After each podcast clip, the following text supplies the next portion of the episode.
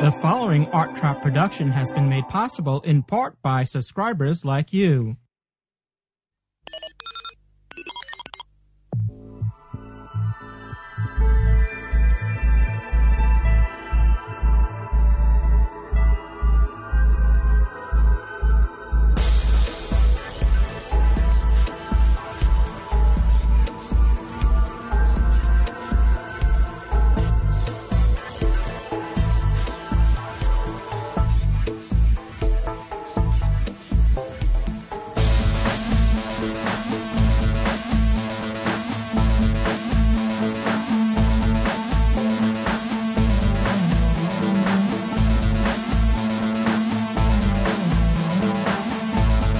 The Hitchhiker's Guide to British Sci-Fi,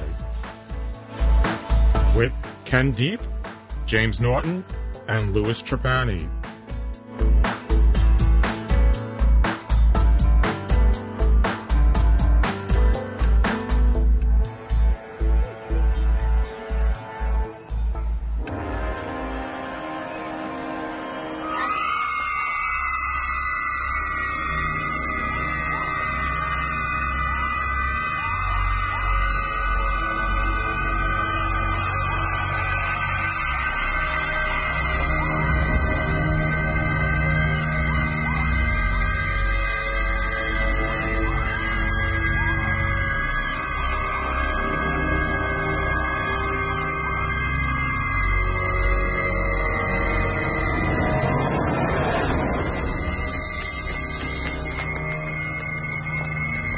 What's she doing? What's that noise? I don't know. Sasha, stop it. Sasha, please help her. There's another one. It's all right. It's all right. I'm a doctor.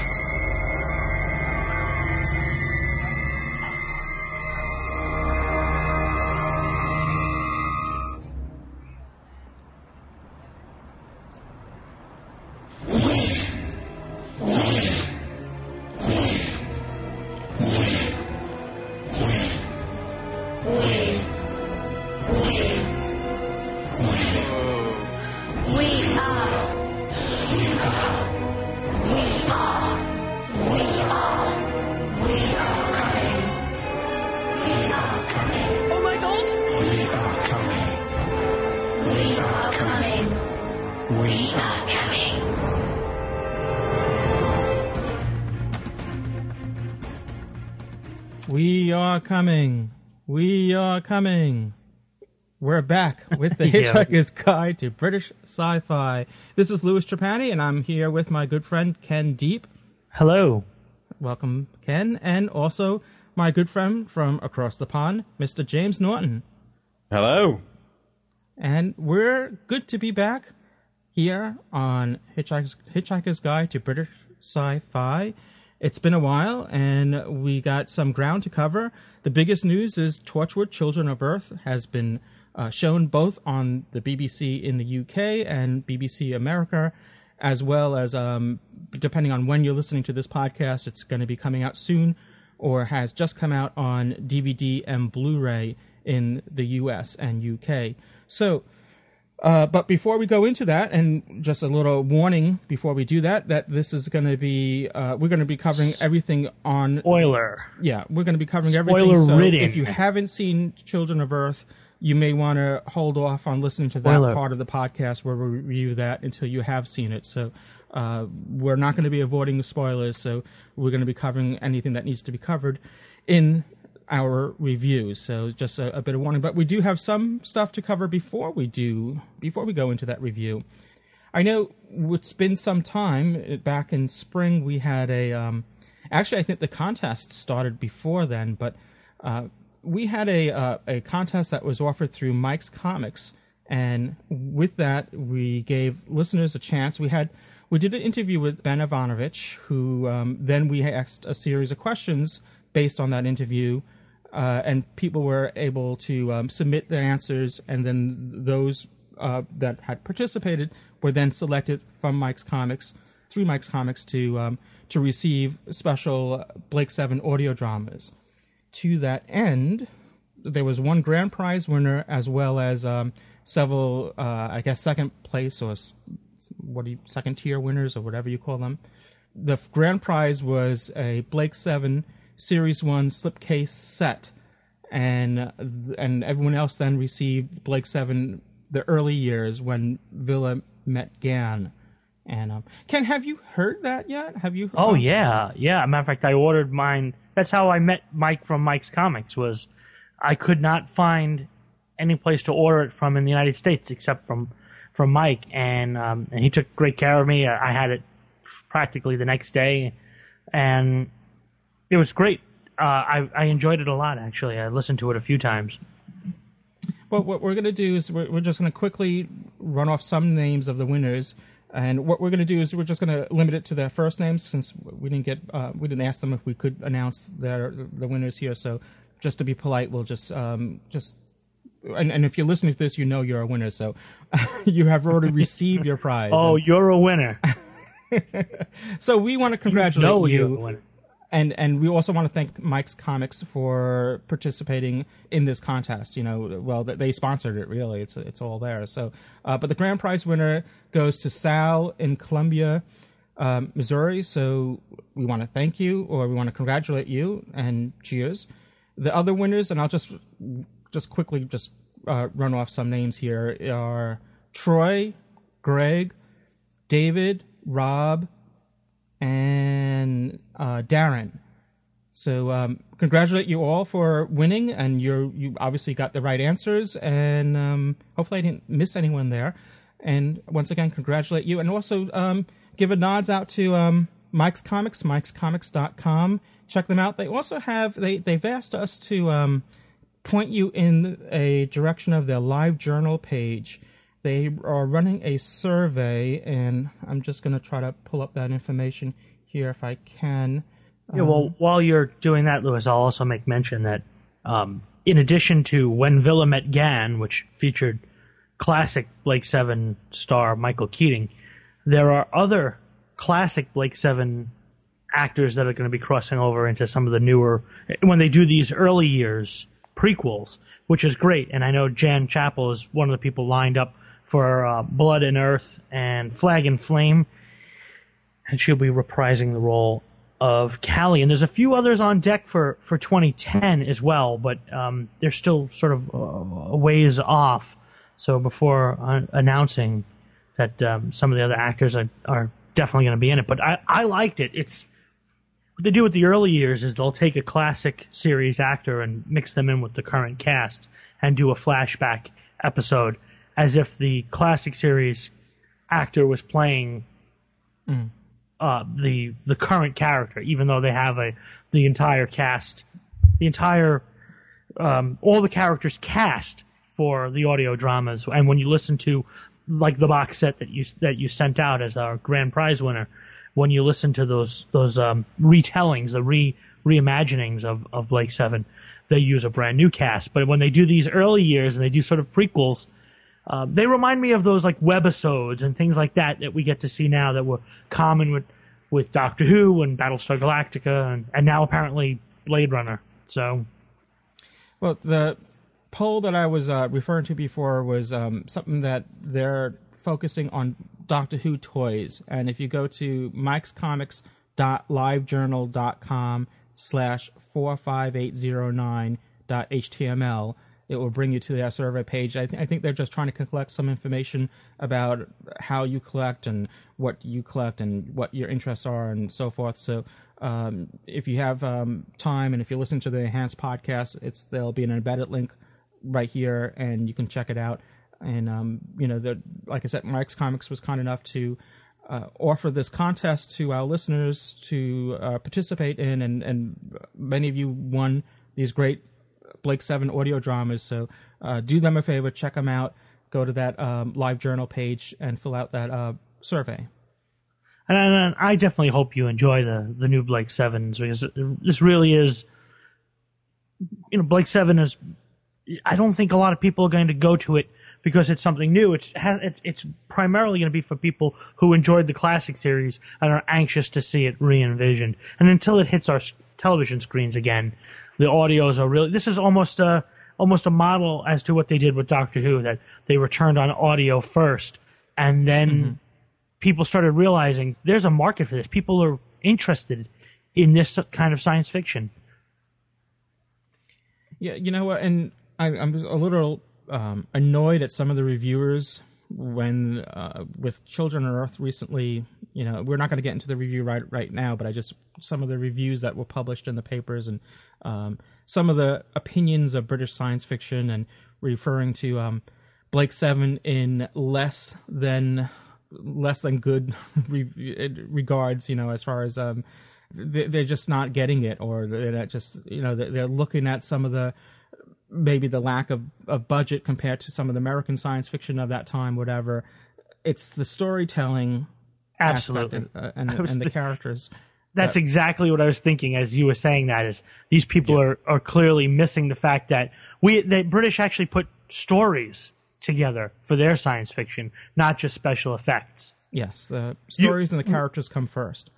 Um, you look at British science fiction and you see there's this classic rich history of drama and storytelling, and you look at American science fiction over the last decade and you see Michael Bay movies. That's our best. That's our best sci-fi teller here in the United States. I think the the problem is is that as well that um, aside from them being Michael Bay films, um, that particularly in Hollywood, they don't need to put a lot of storytelling in there. They don't need to focus on the story. They're just focused on the special effects and uh, that you know their box office successes. Even if they're critical, you know, critically, they they have like one or two percent on Rotten Tomatoes or whatever. They'll still uh, they'll Reckon. still do very well at the box office just because they've got you know they got the wow factor. Lost exactly and and. Um, Uh, uh, Transformers two, a Michael Bay film, is a perfect example of that. Poor story, brilliant special effects. Well, I'll go and see it anyway, you know, r- irrespective of the story. And um, that's the sad thing, really. It goes back to, well, it probably goes back further than that, but most recently, um, well, not most recently, but in recent times, Independence Day, I mean, it's the story, no story, no characters, and it probably made... I, I, glob sock of money, you know. Yeah, yeah. I think it was for, for the time one of the most successful um, sci-fi stories of the time. By the way, while we're kind of on this kind of level, although it's not British sci-fi, it is directed by a British director. If anybody hasn't seen yet Moon, which is a, a brand new, well, I say it's brand new. It's brand new. Um, to the U K anyway, in terms of... It's, uh, it's new uh, here. It's it's playing an unlimited run right now in the U S. In fact, I've been meaning to ask Ken if he wants to see that. But Yes, I yeah. do, actually. Because that's a, a prime example of really good storytelling, and they've done it on a shoestring budget. Um, the uh, director is Duncan Jones, who's actually... Zoe uh, Bowie! David, exactly, Zoe Bowie. um, David Bowie's son. And they... they, they They put together this fantastic story.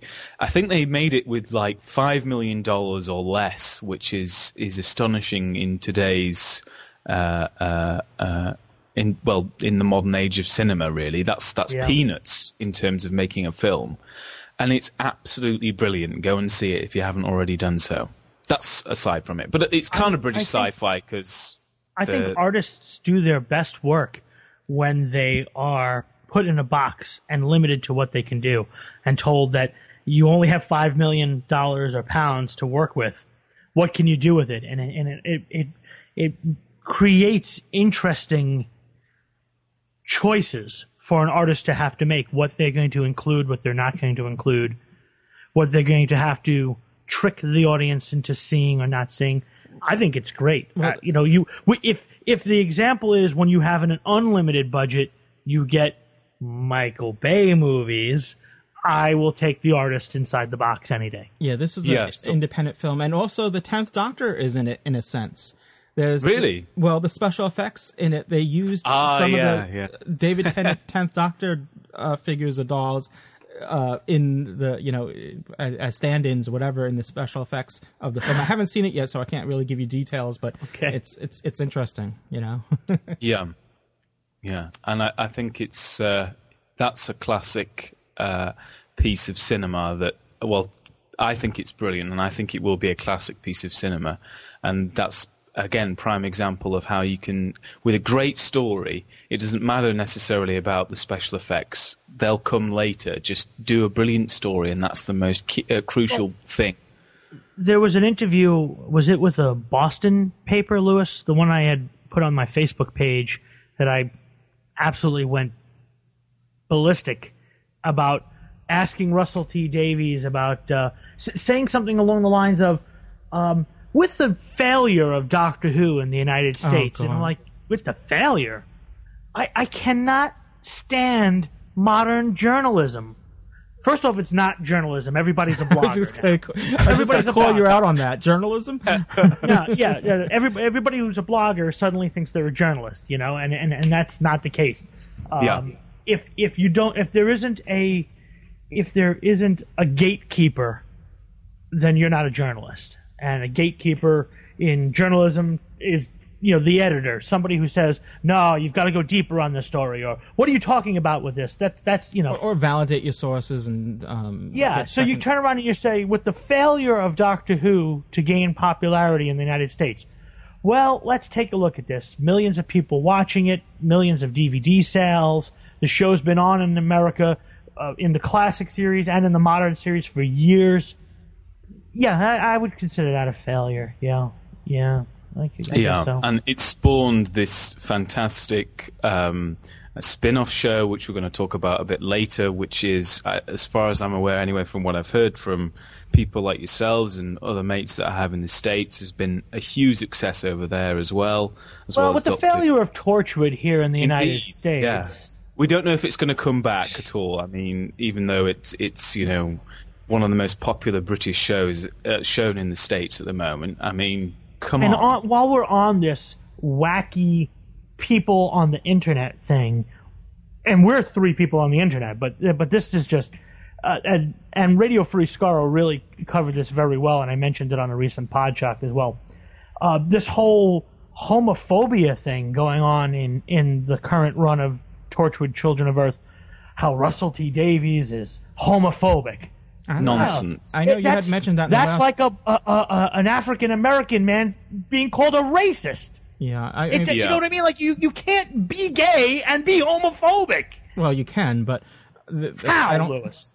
Oh, the, the most homophobic people are. There, there are many homophobic people that are closeted gays. Yeah, but yeah, but but that's a different type of homophobia, Louis. That's an internal homophobia, not an external. No, no, homo- these act no. in external ways. They they go out and bash people. They are elected in office and pass laws against um, prohibiting um, equality.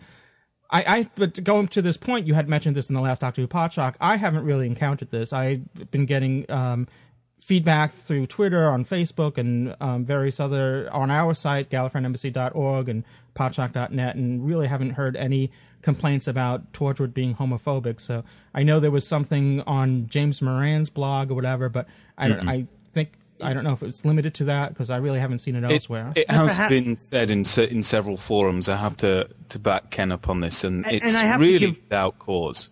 I have to give credit to to. Um, the crew over at Radio Free Scaro, who bowed out of their discussion on this and allowed three guest host, guest hosts to come together, um, and and deliberately picked three people who are who are gay to discuss this. And and I and I, in a way, perhaps Louis, it's not fair of me to, to discuss it either, being a heterosexual male. That I, it's it's tough for me to try to project what I perceive. I'm. I'm not the recipient of homophobia, so perhaps it's just the way I view things. I just, I think taking someone like Russell T Davies, who's done a lot to advance the cause, and to take a shot at him, to me, just seems immature. Yes, completely. And I, I, I mean, I'm in your position as well, Ken. I mean, I'm not the subject of this homophobia, but I don't understand what on earth people are talking about. As far as I can see, it was one throwaway comment um, uh, uh, in the, in the show, which was which was relating to the fact that this character really was still a child and really was just like he came out of the sixties, when back then, you know, homophobia was rife compared to today. I mean, that that was the point. It wasn't, you know, having having a go at the queers or whatever. It was it was trying to make a the character in the story believable. Well, that it didn't have anything to do with being homophobic. There was a, a, a discussion that we had back when the Idiot's Lantern aired, and to me, when you when you take somebody from a different era uh, and put them in different era, I should say, era, uh, not error. You take someone from a different era and you bring them into a current situation. One of the ways that we shine the light of truth on injustices is by showing how in a different time things were perceived in a different way. And under today's value system, you realize in, in Idiot's Lantern, what I'm bringing up is um, there's a scene about with the boy, if you remember, with the... Um, we should just explain this is a Doctor Who episode, um, Idiot's Lantern by uh, Mark Gatiss. Yep. Uh, yep. There's, a, there's a line from the, the grandmother or something about, how, you know, oh, you're going to have to beat that out of him. And that was the that was the mentality of people in that era, that you could mm. just beat someone into not being gay. Mm. Uh, what that does in the context of the twenty-first century is it shines the light of the ridiculous on that, that these perceptions were incorrect and ignorant. And that's what I think yep. that they're showing in Torchwood with this flashback, with a character from the sixties who perceives something a certain way. Yes, absolutely. And I think now it's it's contrasted with with Ianto's brother-in-law, who does the exact same thing and shows that his head is still stuck in the wrong place. Yeah. Yeah, but, but also also showing again. I mean, they, how can they say it's homophobic? I mean, we're getting into spoiler territory and kind of reviewing it before yeah, we, should have we waited till, it. Um, we got to the Torchwood review. I'll just this. make this one point and then we'll move on. And that is, how can you say that uh, t- this last episode of Torchwood is homophobic when when his sister, Ianto's sister, and they sit down together and she asks, you know, basically, have you gone gay? Have you gone bender? Is is their exact words? And, you know, he, he says something along the lines of, well, don't you want to worry about your daughter who's sitting in the room? And she says, oh, don't worry about her. She's got a, a, a friend with two mums. I mean, how can you possibly say that, that, that, that it's um, homophobic? We should be championing the series and saying that it's great. It's, it's bridging the divide and showing that, you know, gay people are people. They're not, you know, the boogeyman. And it's it's not like we're living back in... in The, the, the nineteen fifties yeah, well, or whatever. The whole series have been very fluid with their sexuality and exactly um, uh, heterosexuality, um, homosexuality, bisexuality, omnisexuality. It was all represented there in Torchwood. Yeah, and I think people who, who are getting upon their I, high horse about I this think, haven't watched the show. Yeah, I don't know. I, I think maybe, and, and again, um, we should have waited till we got into the Torchwood discussion on this because, um, you know, I, I think people are lashing out because of certain events that took place in which I don't want to talk about now because that would get well, into spoiler territory. Why but... don't we ring the spoiler bell and move on then? Yeah, well, let's, because, let's get into the review.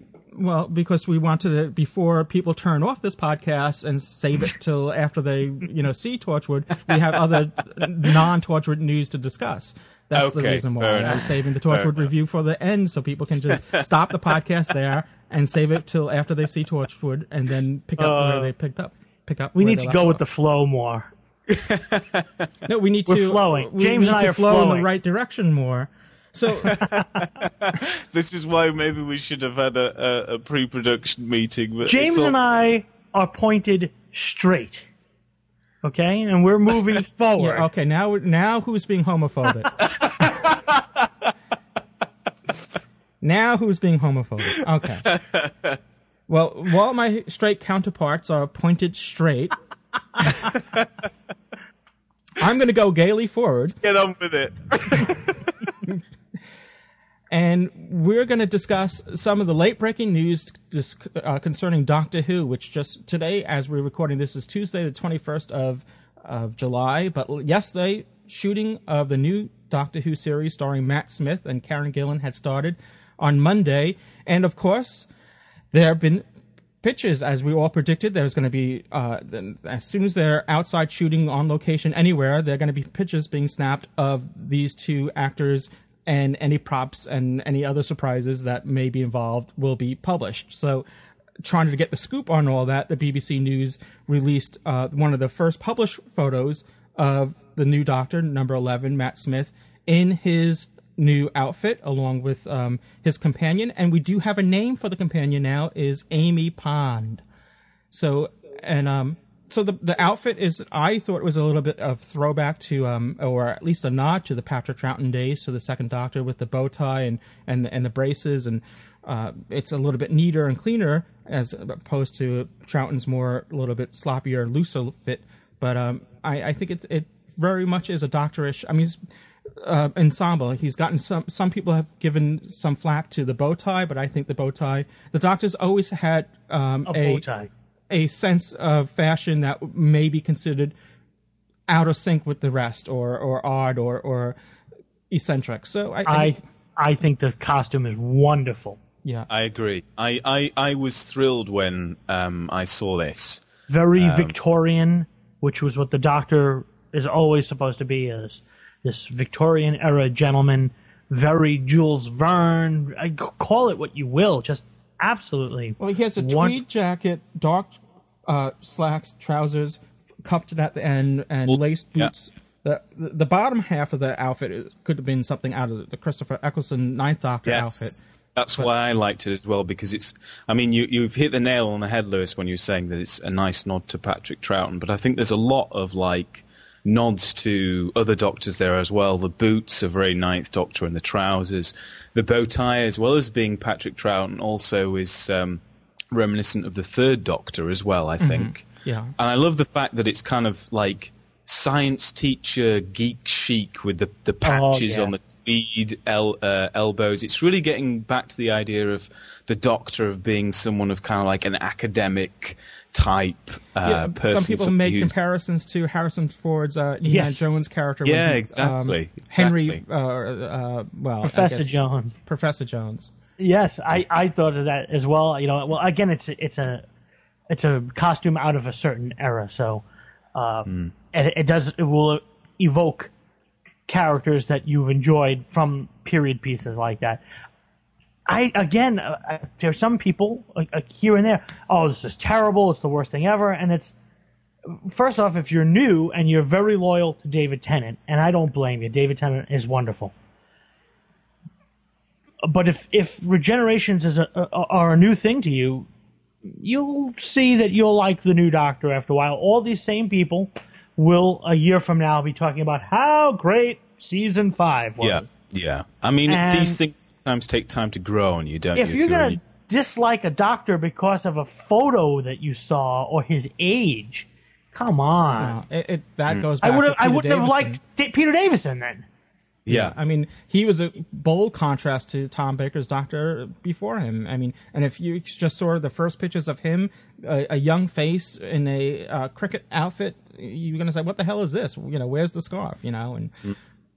It's, it will be a big shock for, after seven years of the Fourth Doctor, to uh, see Peter Davison arrive on the scene as the Fifth. And I think that's what we're seeing here in some fashion. No, no pun especially intended. When the current Doctor is so popular. And that happened with Davison from Tom Baker. It's happening now with Matt Smith from uh, David Tennant. And uh, hopefully Matt Smith is doing what Peter Davison did, which was to contrast the previous Doctor. Do yes. his own thing and take it in a, in a slightly different direction and stand on his own two feet. And people are either going to love it or hate it. And you know what? The people who hate it watch it anyway. That's what happened when Star Trek The Next Generation. That's what happened with Battlestar. It's going to happen with Matt Smith's Doctor. Yeah. Oh, yeah, no. Oh, I can't stand this, but I'll tune in. I think uh, that Matt Smith is going to make a fantastic Doctor. And I think... he will play it his own way. I think he, he will have had a lot a big say in the costume. He's a very uh, trendy kind of a guy. You can tell just to look at him. And I think, you know, bow ties certainly are, are getting back in a big way in terms of fashion, along with rolled up trousers and tweed jackets and stuff like that. I mean, it, it just totally makes sense. Yeah? And and also, I'm I also am loving um, the new name of the companion, Amy Pond. I think that works really she well. She does look like an Amy. She looks so yeah, much she, like an Amy. In she my... does look like an Amy. And her costume as well is great. I'm, I love the Converse as well, kind of a throwback to uh, yeah, the tenth Doctor. And yet, my word, she is gorgeous. She's ravishing. I didn't quite realise how uh, lovely she was, but she's going to make a great companion as well. And I think uh, she's going to give Rose a good, maybe a, a run for her money. Who knows? We'll have to, to wait and see. Um, and I think it's just great that, once again, Doctor Who is playing into the geek chic thing because, yes. as a geek, uh, I need all the help I can get. So, you know, anytime they make it sexy is all right by me, you know? Well, that's not all that was new that was presented in these photos. And by the way, if you go to Gallifreyan Embassy dot org or Podshock dot net, you'll find oh, you links better to these. Ring a spo- spoiler. Are you talking character or prop? Uh, prop. Yeah, okay. I'm not gonna, I wasn't even going to go into the spoiler. Um, there was a character spoiler in there. Yeah, that was I wasn't going to go there. I, I was going to go to the prop. Um, which well, there were which, two props in the photos. Most people concentrated on the blue one. Well, I was going to go to the blue one, which is okay. the, I guess, the most newsworthy of, of the bunch. Striking, certainly, yeah, in terms of its design. Well, we're talking about none other than the police box, aka the TARDIS. Tar- the high definition TARDIS, as we should be calling yes. it now. which which goes back to uh, a nod to the low, low definition of the original early series of Doctor Who. Yes, which, with the, the Saint John's ambulance emblem on the, the on the yeah, other the door Saint John's, now. Uh, yeah. Cross, um, you know, ambulance um, emblem there, which is um yeah, the William Hartnell uh, box, of course. It has a higher roof. It's uh, you can see the, the, the wood grain in the TARDIS as well. Uh, again, it's a brighter blue as well. well I think I think that goes back to, to the, the high uh, def. So the high def side is yeah. that it's really, you know, any any little thing that would have been picked up now with the with more advanced cameras has been immediately corrected. Yes. Because with the high def, if there was some light bleeding through one of those wooden um, seams or whatever, it would be, it, it would expose. Th- those things appeared in standard definition in the seventies. I mean, you look at some of the John Pertwee episodes and things, and you're like, what the heck is going on with the TARDIS? Mm. And if you were if you were being exposed to that in with nineteen seventy-three technology, imagine what it would be like today using a, a ten eighty uh, ten eighty p or whatever. Yeah, yeah, yeah. I also like the windows. I don't know if you yes, know, they've changed the windows. Yeah, and and the the glass is, you know, it doesn't look like it's lit up from behind as it was previously. And I don't know if maybe they just had the TARDIS off at the time when these photos were taken, or if that's really what it's going to well, be. Well, they, they look to be painted black to me, like like the older style TARDISes. Uh, yeah, prior the darkened to glass, the, or or at least it looked like it was dark inside. It wasn't lit up. Yes, yeah, and I like that as well. I think I think we're going to see. Uh, more of a nod to uh, previous console rooms as well. We can't wait um, to see the interior. Yeah, and that, that's what got me excited, is that they've redesigned the exterior, so clearly they must have done something to the interior as well.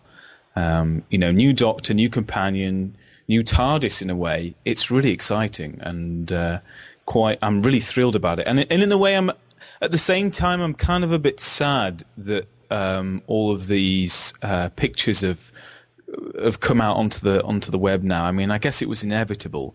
Well, but I'm surprised the thing is that we didn't get the classic rooftop picture. Where's our that's rooftop true. picture? That, no, that's this, this was this was an entire setup, because here we are on the second day, and I've seen zero pictures. Yes. Well, the, so the, they make oh, a big oh, yeah, splash. They yeah. come out with everything you want to see: the Doctor, his companion, the TARDIS. Two other things, uh, yes. and, and a clear and deliberate attempt to say, and, and the thing is shot in uh, on a beach with some rocky cliffs, very, uh, very gravel pit, very quarry looking. Mm. It's everything that's traditional Doctor Who. These are reassuring photographs oh, for absolutely. Doctor Who fans. Sure. Uh, the the reason why I'm a little bit disappointed is not. I'm thrilled about the photos, obviously. It's it's wonderful. But the reason why I'm kind of a bit sad is that we haven't finished David Tennant's era yet. And uh, I would have liked them to... Well, I guess it would have been maybe a little bit difficult for them to, to keep all the leaks tight and everything. But um, I kind of would have liked to have seen David Tennant to its conclusion before we got to see the costume. Um, but I guess it, it just would have been far too difficult for them to do that. Well, they only did that so that in the eleven Doctors, Children in Need special, he'll be able to wear his costume. Well, quite. But it kind of, you know, it, it's sad for David Tennant because, you know, now he's he's kind of, his specials were overshadowed by um, by Matt Smith. But, you know, it, I, in, it, in a way it was worth it just for the photos because they are awesome. In a wonderful piece of Facebook fan fiction, uh, someone was suggesting in some of the photos with Matt Smith in his new costume and the throwback TARDIS um, that Moffat is choosing to flash back to a young William Hartnell, in that instead of him being the eleventh Doctor, he's actually a young Hartnell, bringing it full circle. I mean, completely not true, but fun to think about. Like, in in a, in a in a summer of prequel movies, um, well, I was kind of speculating that perhaps this isn't his TARDIS. It was uh, he ran into his um his former self on a certain planet, without giving things away, that that has a similar um mm. look to it. Yeah, and uh, where the first Doctor found um himself and Susan at one point. Yeah.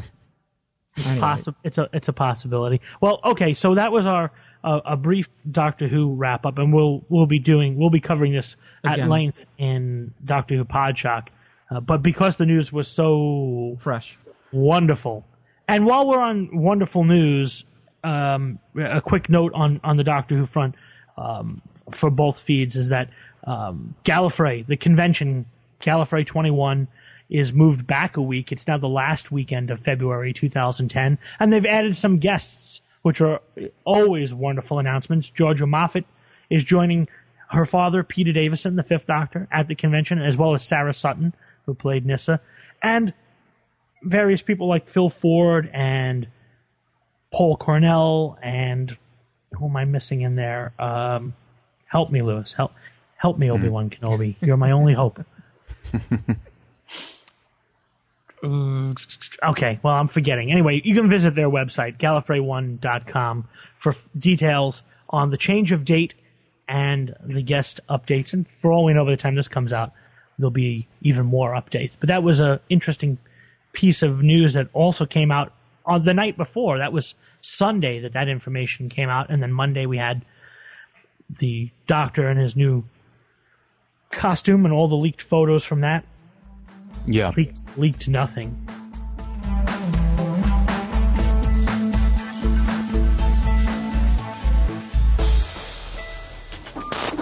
Is this register open? The register light is on, isn't it? Did you find everything you needed? Yeah, I think so. What you got here? Let's see. One veggie wrap, three dollars and sixty-nine cents. One latte, three dollars and ninety-five cents. One slice of marble cake, one dollar and seventy-five cents. One Doctor Who monthly magazine, eight dollars and ninety-nine cents.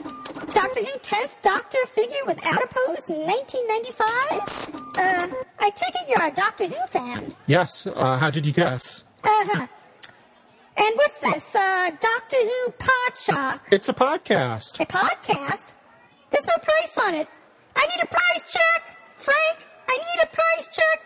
Please come to the register. I need a price check. Yeah. How much is this podcast? I don't know. I don't see it listed here. Well, I gotta know what to charge him for it.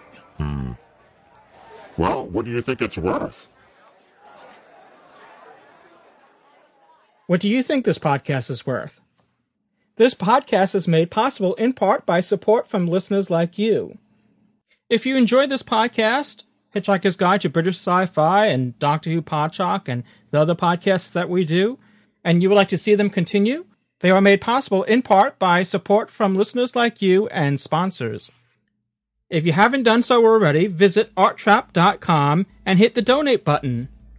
Thank you for your ongoing support, and if you'd like to sponsor our show, you'll find advertising and sponsorship information on art trap dot com as well.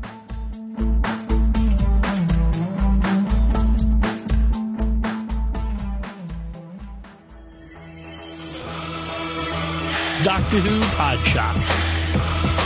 Okay, well, let's do it now. I you know, whatever it is, if it's valuable, send it to us. For the best in all things Doctor Who, it's Doctor Who Podshock, the podcast all about Doctor Who, the longest-running science fiction television programme, with Louis Trapani. Hello. Ken Deep. Hello. James Norton. Hello. News. Fabulous. Reviews. Oh, no. And fan mail for James. Uh, over forty thousand. Doctor Who Podshock, from the Gallifreyan Embassy. You know, that guy James was really cool. Oh, yeah, we blew that. I'm the Doctor, and who are you? And who are you? Who are you?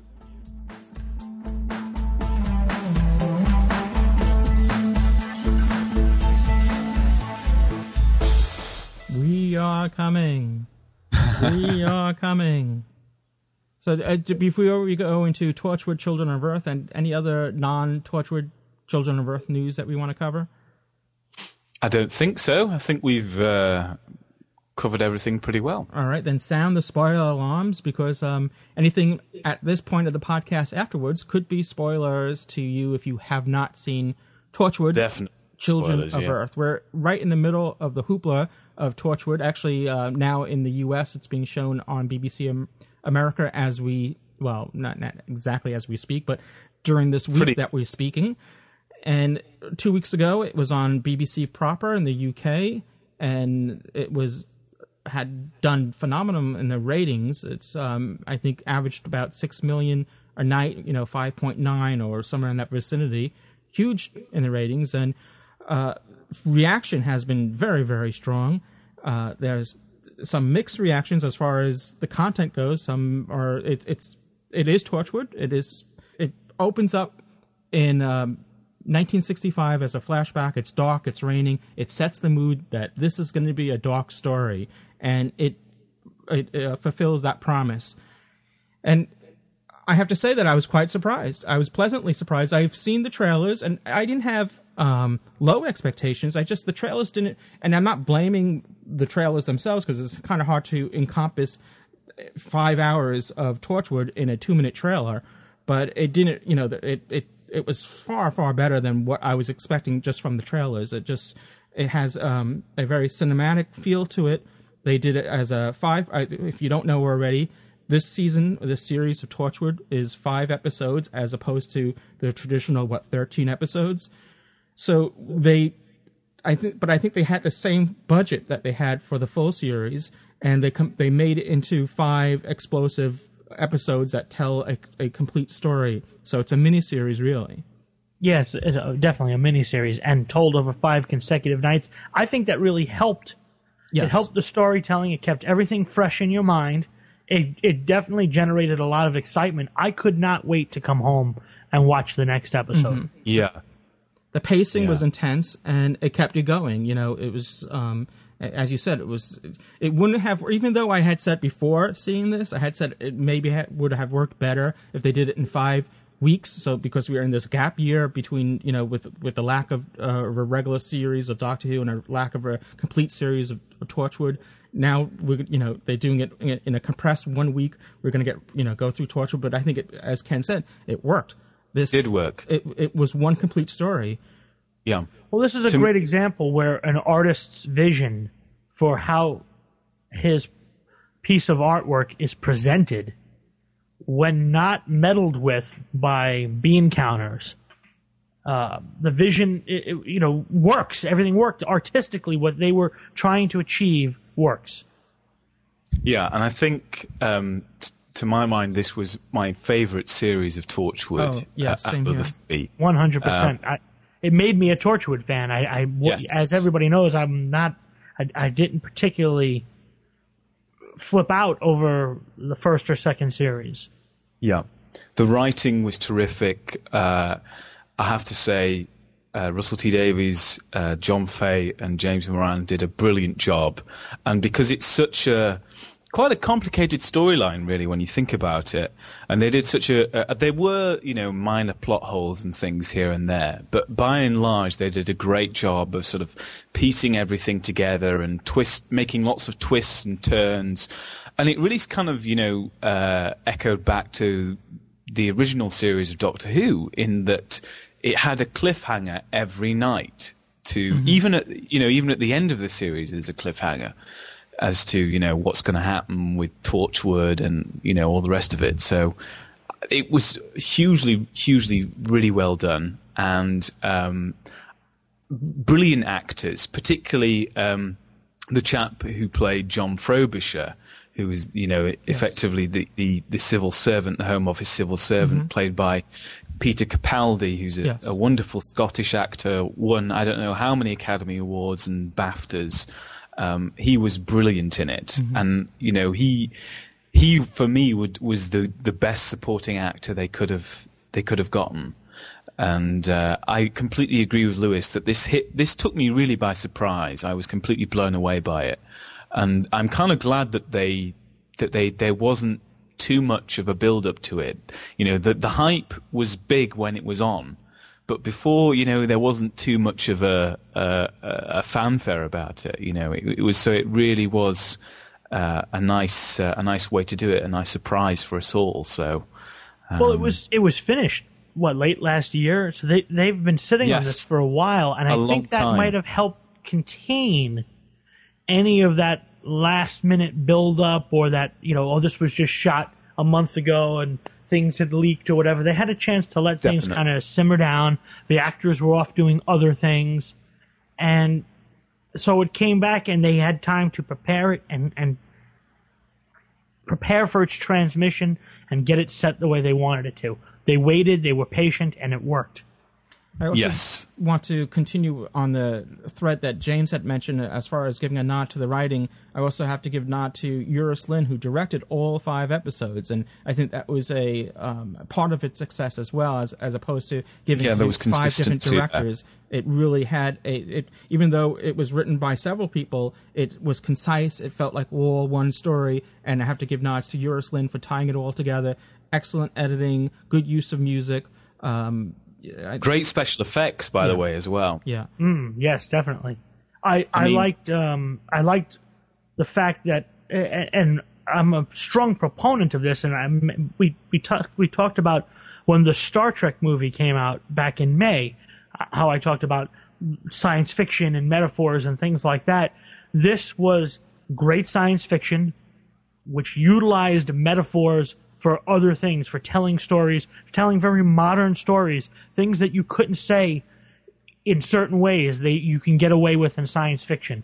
And the yeah. idea of having aliens that are drug addicts and uh, sort of this uh, t- this panic over terror alerts and things like that, centering around the children, was very poignant. I thought it was very well done. Yeah. The only thing in the five episodes that kind of took me out of it a little bit was, I think, in the second episode, the, the whole, I loved the concrete block thing. I thought that was brilliant. But I thought the resolution of it and and our Torchwood heroes getting off the army base was a, a little too simple. A little simple. too easy, yeah. Yeah. yeah. And I agree. Uh, one of the things that somebody had mentioned about uh, uh, referring to Torchwood was that it's it's more realistic than Doctor Who. And I was like, on what planet?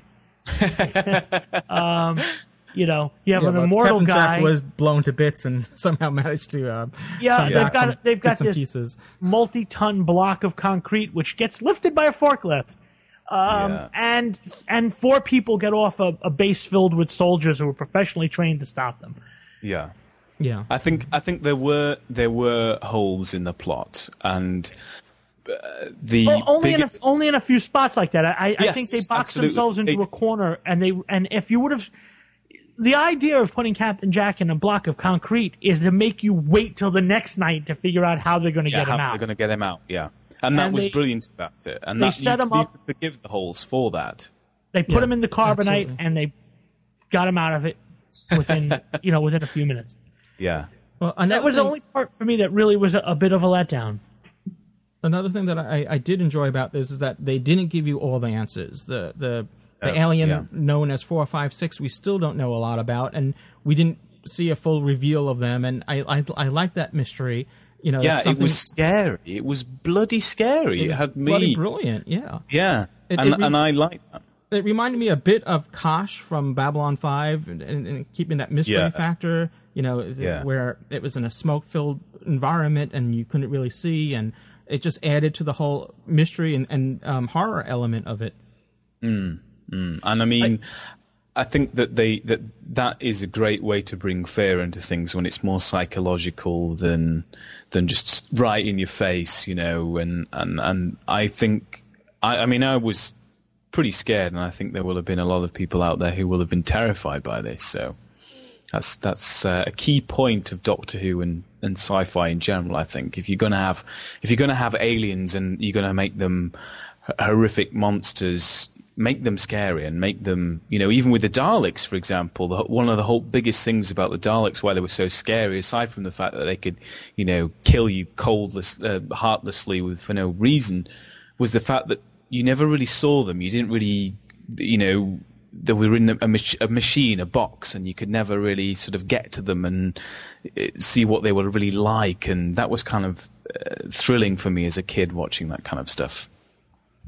And for those that had, because there's been some, before the series came out, there was some fears of that they may use children here in a manner of um, exploitive, you know, and, and it really wasn't, they weren't exploiting the children. They were, the, um, in, in this sense, they weren't, the children weren't doing the killing or, or, or yeah. So it, that was if clever. You, if you had that fear going into this, or that was a turnoff, if you saw trailers to that, like, oh, I, they're, they're using children in an inappropriate way or whatever. I mean, they do play a, a significant significant part in the story. It's called Children of Earth, so and um, you know, the, the, there are some consequences, and and that's another thing that we didn't touch upon is that, and and that's another great thing about Torchwood is that this is storytelling where there are consequences on your actions. It's not, at the end of the day, you're not back to exactly where you were in the beginning of the day before the adventure, you know, started. So characters can die.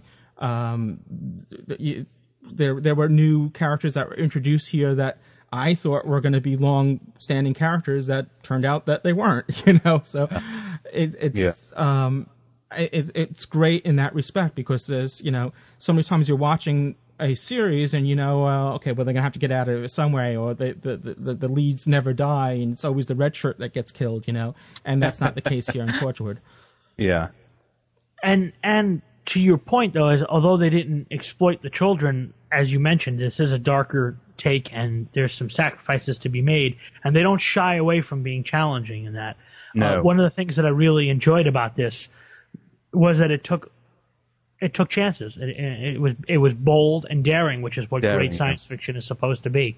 And it it, it challenges your thinking. It, cha- it makes you think, and you know you may not agree with certain things. And this goes back to what we spoke with earlier about some of the people. It, being we've already rung the, the spoiler bell.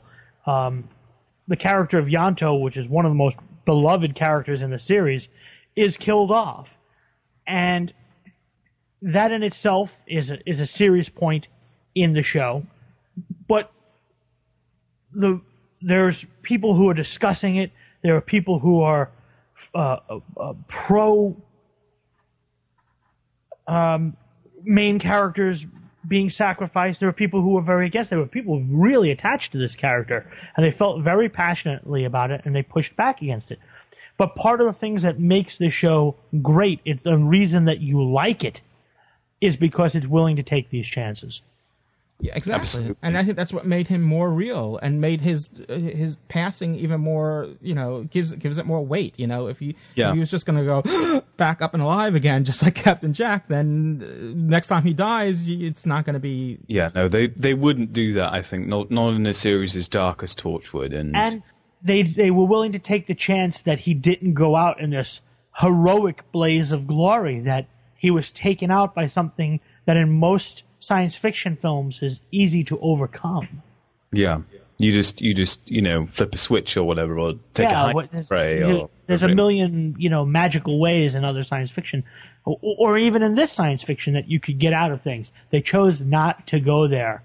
They chose to make it dark. And one of the things I will say, and I know that um, that John Barrowman was on some of the, you know, the B B C morning shows or the talk shows promoting this, and he was kind of disappointed that B B C chose to do some editing on this uh, for content reasons.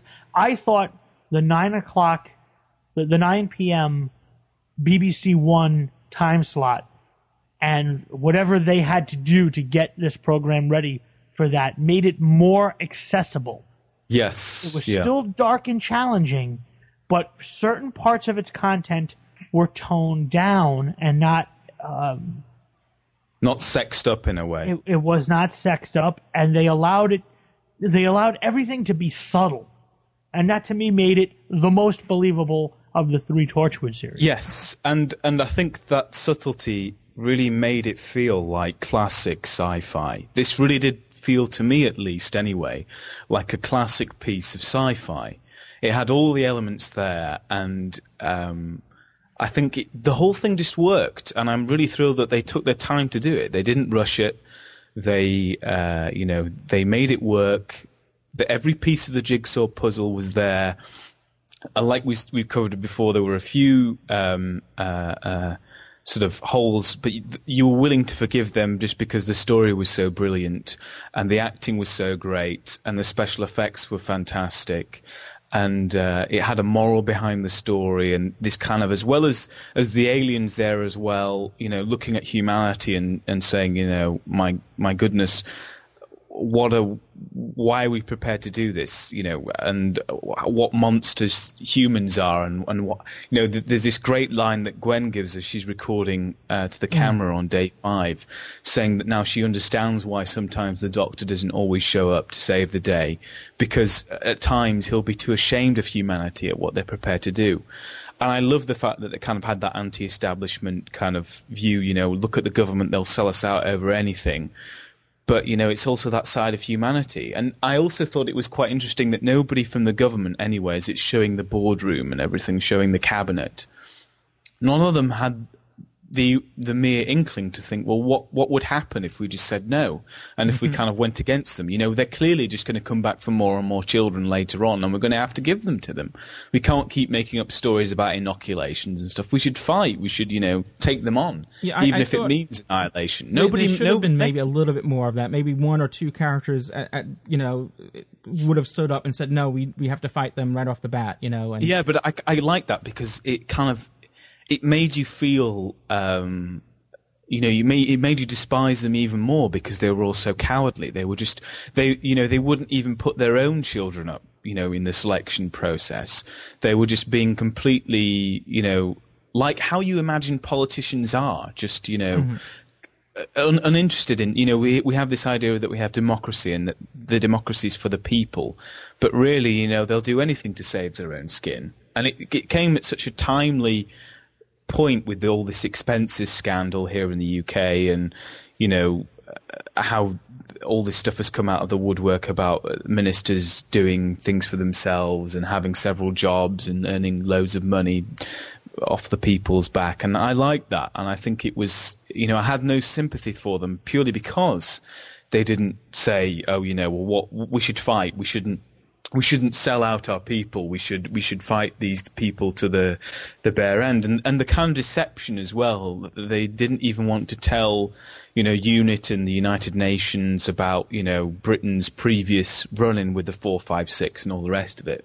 And I think they sh- you know they should have, you know, if they were moral, because then they would realise kind of what they're up against and why they. They handled things the way they did the first time around when Captain Jack was, was there, and why they gave the children away in nineteen sixty-five and all that kind of stuff. But well, on, on a related note, while we're talking about this, I have to, we, since we haven't mentioned it before, we have to give a, a, a big nod to um, Nick Briggs, who plays a character yes. here. We actually see in Nick cabinet, Briggs, yeah. And as opposed to just hearing him, Nick Briggs, if you don't know, uh, is uh, probably most known for Doctor Who fans as the the voice of the Daleks. He's done other voices as well, but uh, Cyberman, Cyberman, yeah. and, and and others. So uh, he's has a background in Big Finish audio dramas, and uh, he, he here he is in his full glory as a human. Honestly. Well, yeah. Some people can, you know, challenge me on a human debate that.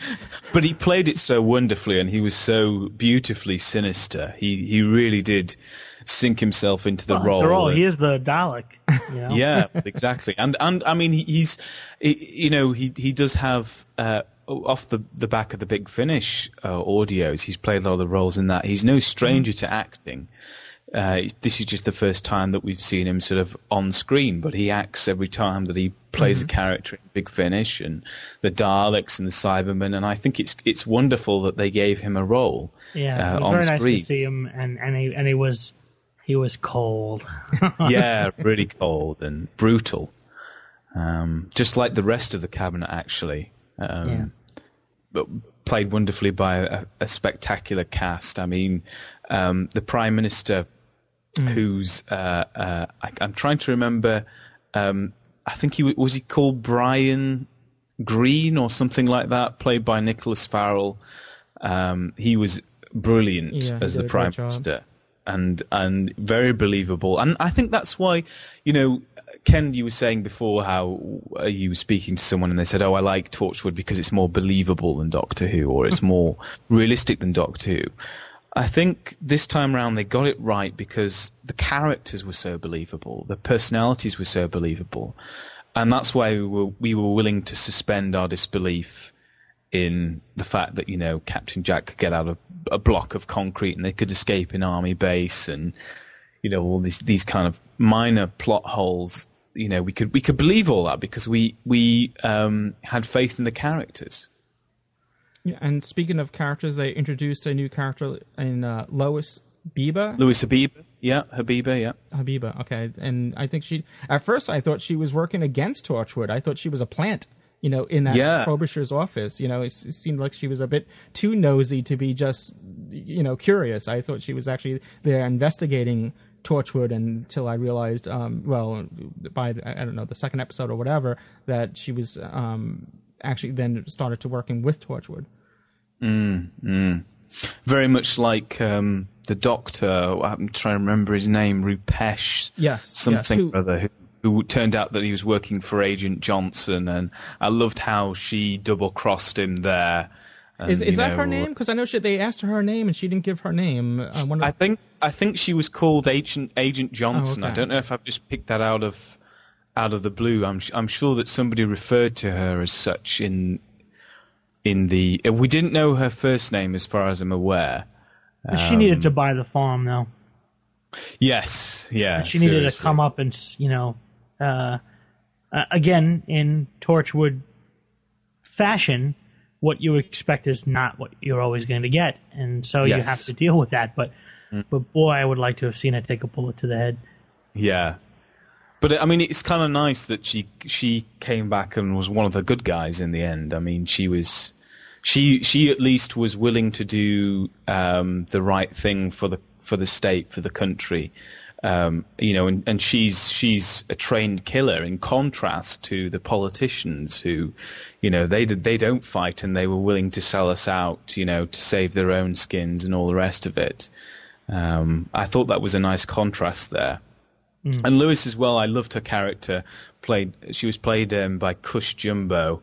Uh, she did a great job, and I think she's going to be the new Martha Jones. I hope they bring her back for Torchwood. They do mention Martha Jones in episode one. They you know, do. She they was do. on vacation, whatever. Obviously, Freezer, Freemer Adjaman was off doing, um, was it um, the C S I? What, what they Law and Order. Law and Order. Okay. Yeah, yeah. I think uh, I think she couldn't do it, so they got uh, they got uh, uh, Cush on board, and she did a terrific job. And I think that uh, it was nice to have. If you haven't, if you haven't um, seen any Torchwood before, she was kind of your route into getting hooked into it, and it was great that they had her there from episode one, so that you could kind of gain an insight into what Torchwood is all about as an organisation and all the rest of it. Um, and and that was very clever as well, particularly as as it's been off our screens for so mm-hmm. long. Another actress that did a great job was. Um The, the actress that played uh, Mister Frobisher's assistant. Um, I yes, don't know uh, the, the character was name. called Bridget Spears, and, and the actress, I think, was called Susan Brown. Uh, she um, did a wonderful job, too, and um, I, I think she was outstanding.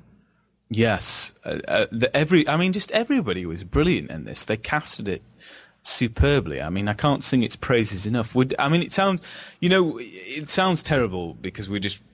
We're both big fans of this series, and there's nothing worse than listening to a review where everybody just says good things about it. But I, I honestly, aside from the minor plot holes and things, I can't really find much fault with it, really. Well, Can, you know what? I I also consider, did I enjoy it? That's something people don't consider when they review things. Did you like it? Mm-hmm. Yes. I liked I liked watching it. you know, you know what I mean? Like, what, at what point do you just stop saying, "Yeah, I like that. It was good." I mean, just yeah. to echo Sometimes some of the, it's just that simple. The, the feedback yeah. that we've been getting that maybe, you know, from those that, that maybe thought differently than us, that there those that thought that the series was just too dark. There, um, as we were talking about earlier, obviously I haven't seen much of it, but obviously it's out there that, that people were claiming um, homophobia in it, which to me is very bizarre. I, I know yes. you can. Well, to us too. you can um, draw parallels to maybe uh, films of the past where homophobia is present, where uh, only the gay actors or the gay characters die, but. I, you know, in the case of of um of Ianto, he was um you know he even said it was only Captain Jack. He was he wasn't even coming out as as a um a, as a homosexual, or he was um pretty much a um bi, if you will, where he was um you know because we've seen him with um what's her name who was the Cyberwoman um. I forget the character's name, but yeah, Lisa. Lisa, Lisa was the character's you. name, but I, yeah. I, and I can't remember the name of the actress off the top. No, of my no, head. no. But Lisa was the character's name. But, but even if she, and even still, I mean, he had a relationship with with with um, Captain Jack Harkness there, and, and, and Captain Jack is uh, omnisexual, if you will, and you know he survived as well. And I, I think everyone's up for grabs as far as um who's gonna not who's gonna make it and who's not gonna make it. Last series we saw um, Owen, who was clearly straight, and um, Tosh, who had sexuality sexual relationships with um, at least um, th- that we've seen on alien. Screen. well, well, with an alien, but a female alien as well. Yeah. So I, I think she may be bi in that respect, or or maybe a lesbian. We don't know, but it, it doesn't matter. You know, it's yes. I didn't really yeah. see it, and I. would think I would be a little bit more tuned into that, but I, I didn't see that at all. No, no. I okay. mean, it, I think that's what Torchwood uh, highlights is the fact that, okay, maybe to be, uh, I mean, the, the, in the beginning, a lot of people started to call Torchwood Touchwood because it seemed, you know, too much about sex and, and less about, you know, the story. And I think I tend to agree with that, but the important key thing that Torchwood is highlighting is that sexuality doesn't matter. You know, people like what they like. People love who they love. It doesn't matter. You know, it, just get on with the storytelling. Let's forget all this homophobic nonsense and, you know, leave it in the past where it belongs. Let's start as we mean to go on. Well, I think maybe, and this is just me speculating, is that uh, there's been such a hunger for any serious science fiction or, or drama, but but especially in science fiction, because we've now we've seen it in dramas, but there's hasn't been um, gay characters depicted as heroes in um, in well, I was going to say in science fiction, but really in any any form whatsoever. So uh, seeing Captain Jack and and Ianto is um, on screen as such a couple where they were kind of presented, framed in this series, and then having one of them killed off seems to now, you know, burst that bubble, burst that balloon. Here, you know, we finally got what we were hoping for, and now it's gone. But, you know, it doesn't. It, the the series still exists. You know, it's it hasn't been taken away, and you don't know. Um, and and as far as the future of Torchwood goes, that's still up in the air. We don't know what's going to happen. Obviously, Captain Jack is mm. is still around. Um, John Barrowman has come out and said in the press that he hopes to continue playing Captain Jack for the rest of his career. So it, whether it be Torchwood or not, we don't know. Obviously, the character has transcended more than one television series. So uh, yes, it, it could and be I a completely think, different series. I think the way that they've left it, Torchwood, is quite clever and quite good because it does bring the possibility that Captain Jack can come back in Doctor Who. Um, in Matt Smith's era somewhere down the line. And I like that. Mm-hmm. Because I don't think... I mean, the Beeb, the Beeb would be daft to, to axe Torchwood. I mean, they've they've they've put out this very... Um, yeah, uh, what's a, the word I'm looking spokeswoman for? Spokeswoman said that they have to look at the yeah. ratings. Well, hello! Yeah, they, they, they said something like the lines of, we're going to have to assess Torchwood's future, you know, we'll be closely examining the ratings, blah, mm-hmm. blah, blah.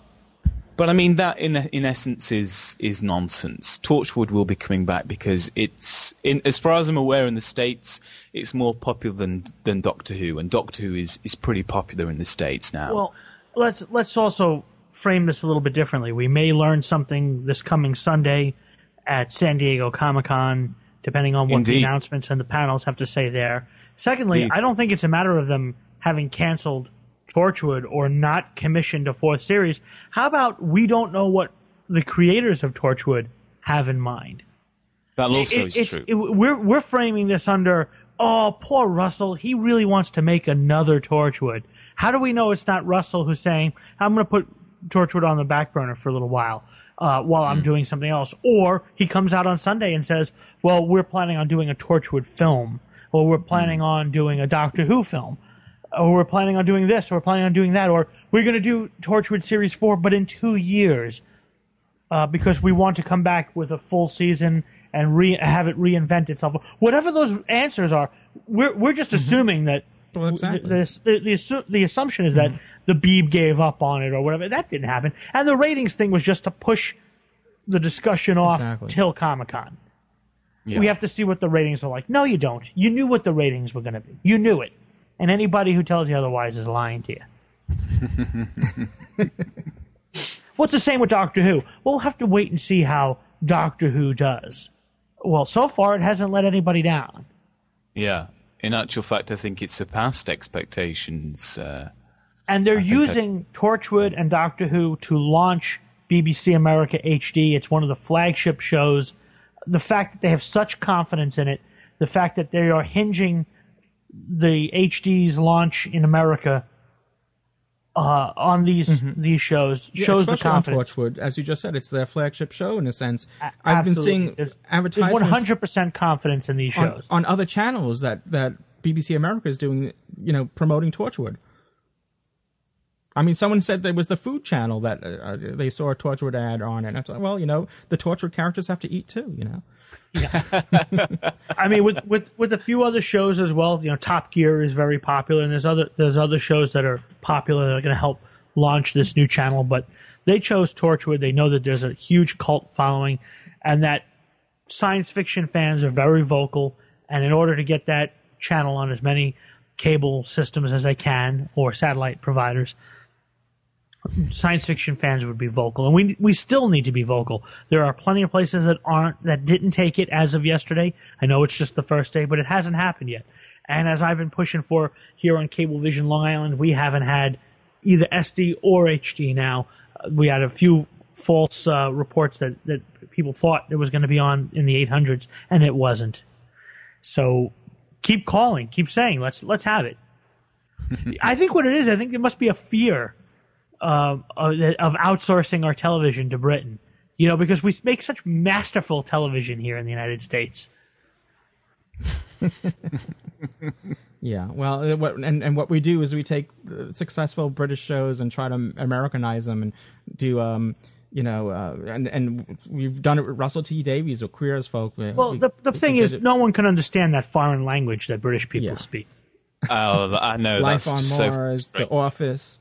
It's, um, I mean, All sometimes the family. It's, yeah, I was just going to say, sometimes it's successful, like All in the Family, but more times the than not, it's, it's, um, thing about that, though, is, is that, um, in the States, you do actually produce a lot of really fine television, and sometimes it's swept under the carpet for various daft reasons. Well, enough about like, Fox T V. In, well, quite, you know, it, it's swept under the carpet by putting it on a really late night, uh, slot, so that you know the, the the audience just isn't there, whereas if they put it, you know, a bit earlier, then it would be a huge success, you know, all, a variety of different reasons. But there there are some fantastic Amer- uh, American television shows out there. Sci-fi, I don't know, but um, aside from things like Star Trek in terms of movie franchises, but I think we should we should be championing, we should be saying to the networks, both in the U K and the U S and anywhere for that matter, look, make quality television, we'll watch it. You know, that's what we're we're here to do. Forget about this nonsense uh, reality T V shows oh, and all please, the rest yes. of it. I wish. I mean, we've said it many times before, but it's true. I mean, surely people are sick of it by now, but it's just that you can make loads of money with a reality T V show. Well, as but much as I despise and hate it, people continue to watch it and they get their yeah, ratings. Yeah, that's and... it. But I mean, they they just want to, to, to make some controversy, don't they? It's far easier to make some money with controversy than to make an actually good television program. I mean... You don't have to hire. And wait, I, I have to also be fair because we are fair and balanced, that Fox Fox Television... Fo- we're not Fox! Fox Television has been... Uh, actually has been a, a, a pretty strong supporter of science fiction with the X-Files and, and even Firefly, as much as they hacked that up. They still chose to take a chance on a science sure. fiction program. But and, I think and, the, and the Doctor Who movie of nineteen ninety-six, you didn't see N B C, A B C, or C B S stepping up to the plate for that movie. Well, so we're, we're focusing on the negatives, that they didn't choose to con- to continue the series in nineteen ninety-six. You know, they had that option of picking it up. But yeah, yeah. We, I mean, they at least they they stepped in and they, they gave it a chance, so to speak. I mean, they really centered their Sunday night around the X-Files. And they had the wisdom enough to move it off Fridays and move it to Sundays, where it went from, you know, to where it became the success that it eventually became. So. But I mean, for every plus, there's the, the I mean, they, I mean, obviously The Simpsons is doing very well, but then the Family Guy they canceled only to bring it back, and once they realized their mistake, and now Futurama, Futurama as well. Is, um, and even though they're not going to bring back the original cast members to voice, uh, you know, the characters, which I think is terrible. And I think any Futurama fan out there will say the same. But so, if anything, they're bipolar. They, they're, you know, they're, they're, on one hand, they, they they'll take the chance and the, and of bringing the series of, of doing science fiction, but then on the other hand, they they they axe it too quickly. Yeah, uh, or they don't give the nourishment it needs to grow up and, and walk on its own. But hey, I mean.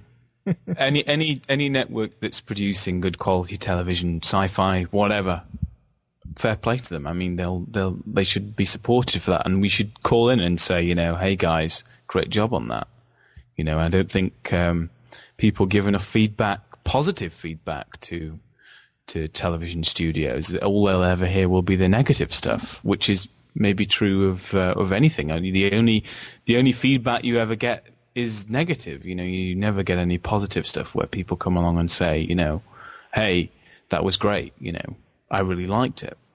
So bringing things back to Torchwood here, Children of Earth, uh, and, and tying it into what we're just talking about, please support the B B C, B B C America, buy the D V Ds. The Blu-rays are coming out on July twenty-eighth in, in the U S. I think they've already come out in the U K, if I'm not mistaken. I, I believe so, yeah, I believe so. so um, to that end as well, I'd, I'd just like to say, um, along the same lines, um, if you are in the States and you, you want to support B B C America, you can go to the B B C America shop. They've got some fantastic T-shirts that have just come out quite recently relating to Doctor Who and indeed British television in general. And it looks like I'm quite jealous, really, because I wouldn't know where to go to get that kind of stuff from the B B C here in the U K. There's a link to it on the Gallifreyan Embassy Doctor Who Podshock site. So if you go to Gallifreyan Embassy dot org or Podshock dot net, on the left sidebar, there's a link to the B B C America shop. Yeah, and they have D V Ds and uh, T-shirts, all sorts of really, really cool stuff. Um, my favorite one is, uh, aside from the Doctor Who ones there, is the I Am the Stig T-shirts for anybody who's a, a Top Gear fan. It's it's funny saying that, you know, that, that they have great... Because usually it's being, you know, here in the U S, we always say that about the U K. Oh, the U K has all the great stuff. And if you go to the, you know, the, the, the B B C uh, shop, you know, in the U K, they probably have stuff that we want. And so it's usually um, vice versa for us. Yeah, indeed, indeed. Anyway, I'm sorry to butt in there, Louis. I didn't no, mean no, to... No, no, no, that's, that's good. That's good. Um, I'm just, um, I didn't mean to, to derail your thought process. that's, that's all right. That's all right. So, yeah, so um, by the time this podcast comes out, we'll still either be in B B C America's um, showing of it. I'm sure they'll do uh, reruns if you haven't seen it yet. So please catch... I'm sure if you're listening to this point in the podcast, you've already seen Torchwood Children of Earth, but the point that I'm trying to make is to make sure it may even be available on iTunes once it's on B B C America. It's, that's how it works with Doctor Who, so I'm assuming it will be on iTunes as well. So purchase it on yes, iTunes. Yes, uh, it, it actually, I got a, a thing this morning that episode one appeared on iTunes today. So the the point I was just making is that if you enjoy what you uh, what you consume in media, make sure you support it and uh, vote with your dollars or pounds or whatever rubles, you know, whatever you use to um as, as currency. currency. Okay, so I um oh we also just want to make a mention that uh, preceding Children of Earth, there were three Torchwood audio dramas that were released on uh, B B C Radio four. and the they week, were excellent. The week before, uh, the Wednesday, Thursday, and Friday uh, before BBC America, not BBC America, B B C U K showed Torchwood or Children, Children of Earth. They were forty-five minute, or I think they were forty-five minutes, um, audio dramas on B B C Radio four. So, and they were available to download free um, for a week on mm. on the site.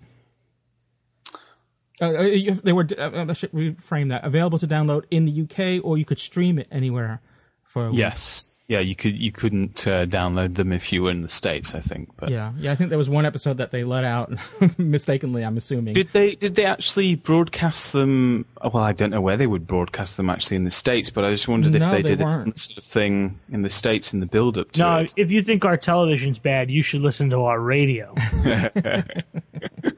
That's really garbage. But I mean, I, I guess that they'll bring them out on C D or on iTunes, et cetera, as time time goes along. Because they, I I didn't hear all of them, but I heard bits of them because my girlfriend was listening to them avidly. Because uh, you know, she's. A, I listened uh, to all three prior to the start of the Ch- Children of Earth, and I thought yeah. they were great. I really did. Uh, was very was well like, done. Sorry, Ken. Was there like a an arc to them, or a, a sort no, of a lead? No, they were three uh, like one-offs. I liked that they were very focused. They didn't do any overlapping storylines or anything like that. They just said they had oh. a, you know a, um, a a mission or a, a challenge, and they would go and they would do it, and that would be it. They, there were little bits of character development, a few things they were setting up for Children of Earth as far as the rela- interrelationship with the characters. But other mm. than that, they were three unrelated stories, um, very straightforward as far as the storytelling. You know, there's a problem, Torchwood is solving the problem, how are they going to go about doing this? They didn't try to get too uh, overly ambitious. I liked that it was a, a tight amount of time. I think they were about forty-five minutes, if my memory is correct. Yes. They moved very quickly because of that, and, and I like that. Okay, well, I... Um, I believe that's going to wrap things up for for this episode. Well, do we have any feedback for uh, Hitchhikers? We have. We I know we have at least one feedback that we got. Because I mean, it's been a while since we've done one, so we may I, we may have more. But uh... and how does one go about offering feedback for Hitchhiker's Guide to British Sci-Fi? Well, you can send feedback to. Well, there's a couple ways you could send feedback. Send an email to feedback at Hitchhiker's Guide to British Sci-Fi dot com, or go to our uh, website, which is um, you can you go to it by going to uh, Hitchhiker's Guide to British Sci-Fi dot com, and there's a, a feedback uh, um, submission there for if under contact you can send feedback that way. But uh, feedback at Hitchhiker's Guide to British Sci-Fi dot com is um it's a it's a mouthful. I realize that. And if you're on Facebook, we have a uh, page there as well. Uh, Hitchhiker's Guide to British Sci-Fi. You can join us there, and we put all kinds of interesting things there, or we hope interesting things there. Mm. Okay, I had this email before, and now uh, let's. Typical. He's lost it. No, it's well, it's in. It's it's just have to refind it. It's not lost. I just need to refind it. oh, boy. Okay. The definition of lost being. All right, here it is. It's um. This is from Jill Arroway from um, The Signal. So it's another uh, it's a another podcast on um on um on we were just talking about it, uh, the Browncoats. What's um Firefly. Firefly. Firefly. Thank you. Hi, Jill from The Signal here. I'm absolutely loving Hitchhiker's Guide to British Sci-Fi. Keep it coming. More of the same. It's wonderful to hear you guys chatting about stuff. That's what we do. We chat about stuff. The thing is, though, I do find listening to the show a little bit frustrating sometimes, though, because you never actually talk about any of the programs for the fear of giving away spoilers. You end not up, today. Well, yeah, not today. You end up avoiding talking about British sci-fi, the complete opposite of what you should be doing. Imagine if we imagine if you weren't allowed to uh, give any Doctor Who spoilers on Doctor Who Podshock. And I mean any, not just episodes in still in production, but um, also st- episodes that have already been aired. You just wouldn't have a show.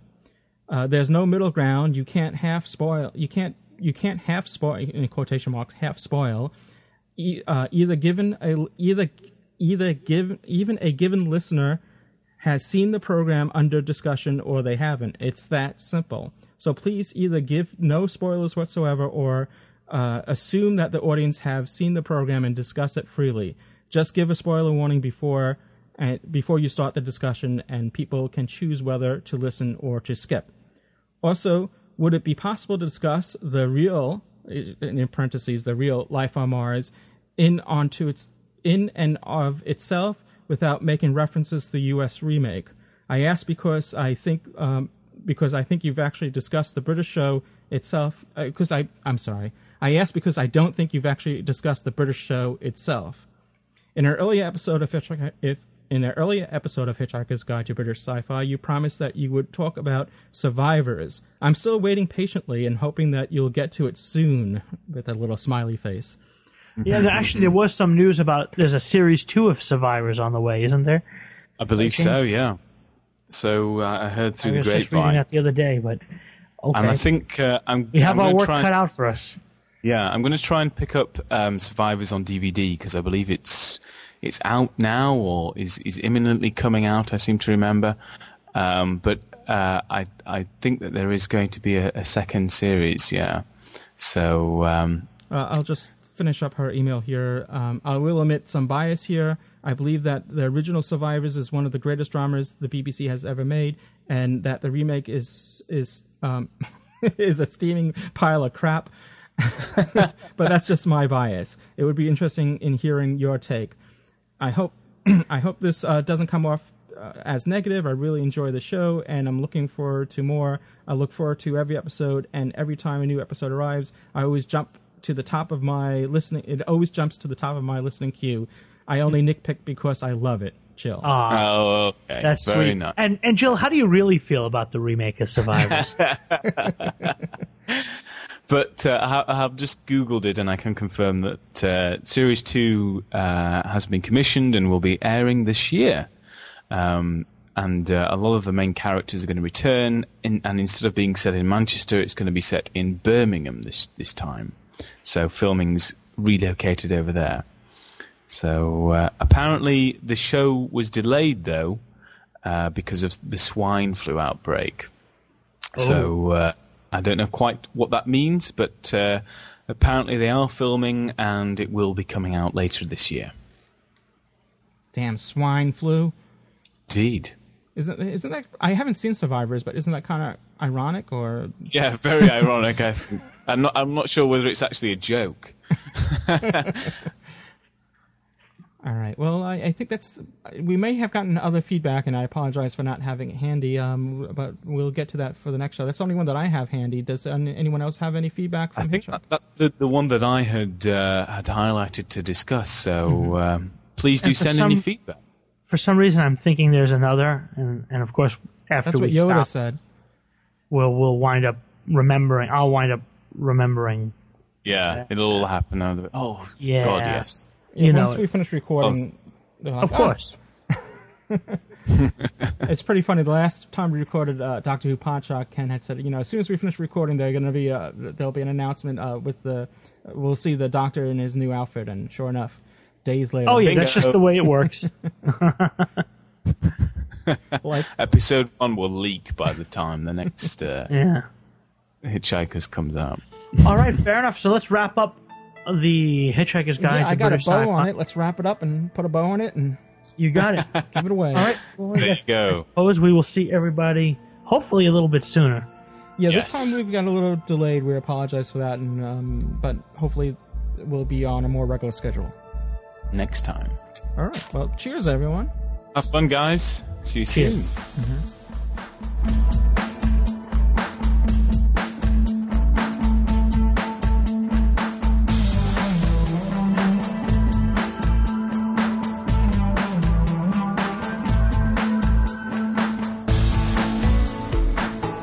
Thank you for listening to The Hitchhiker's Guide to British Sci-Fi.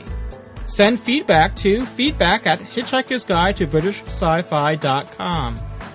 Remember, to support this podcast, please visit hitchhikers guide to british sci fi dot com or art trap dot com. This has been Louis Trapani. You can follow me via Twitter at twitter dot com slash Louis Trapani. You can follow James Norton on Twitter at twitter dot com slash James Norton. And now you can follow, wait for it, you can follow Ken Deep. Yes, Ken Deep has joined the ranks of Twitterhood. You can follow him at twitter dot com slash Ken Deep. Wow. Did hell just freeze over and I didn't realize it? Welcome aboard, Ken. Visit art trap dot com for more on this and other podcasts. This has been an Art Trap production.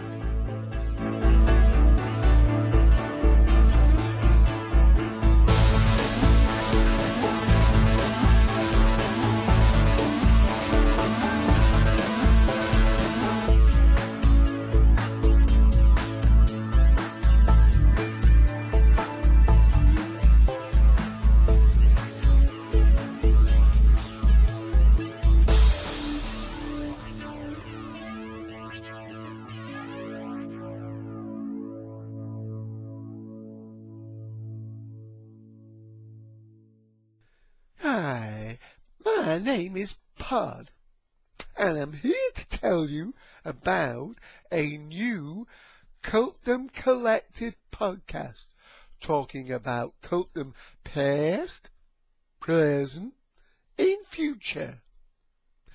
It's on TalkShoe I D five four eight two one, and we have a blog for that called the Cultum Chronicles at cultum dot com. But here's the big news. Big news from a little guy like me is it's now on iTunes. Yes, you can subscribe to the Cultum Collected podcast using this tiny U R L.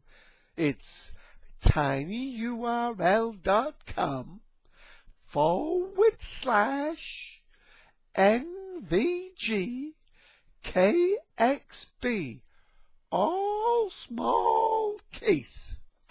And episode one, the first live show, goes out on TalkShoe on Sunday, the second of August, two thousand nine, at three thirty Eastern Daylight Time. That's TalkShoe I D five four eight two one. I'm going to be leaving my forest to come to that. Bye.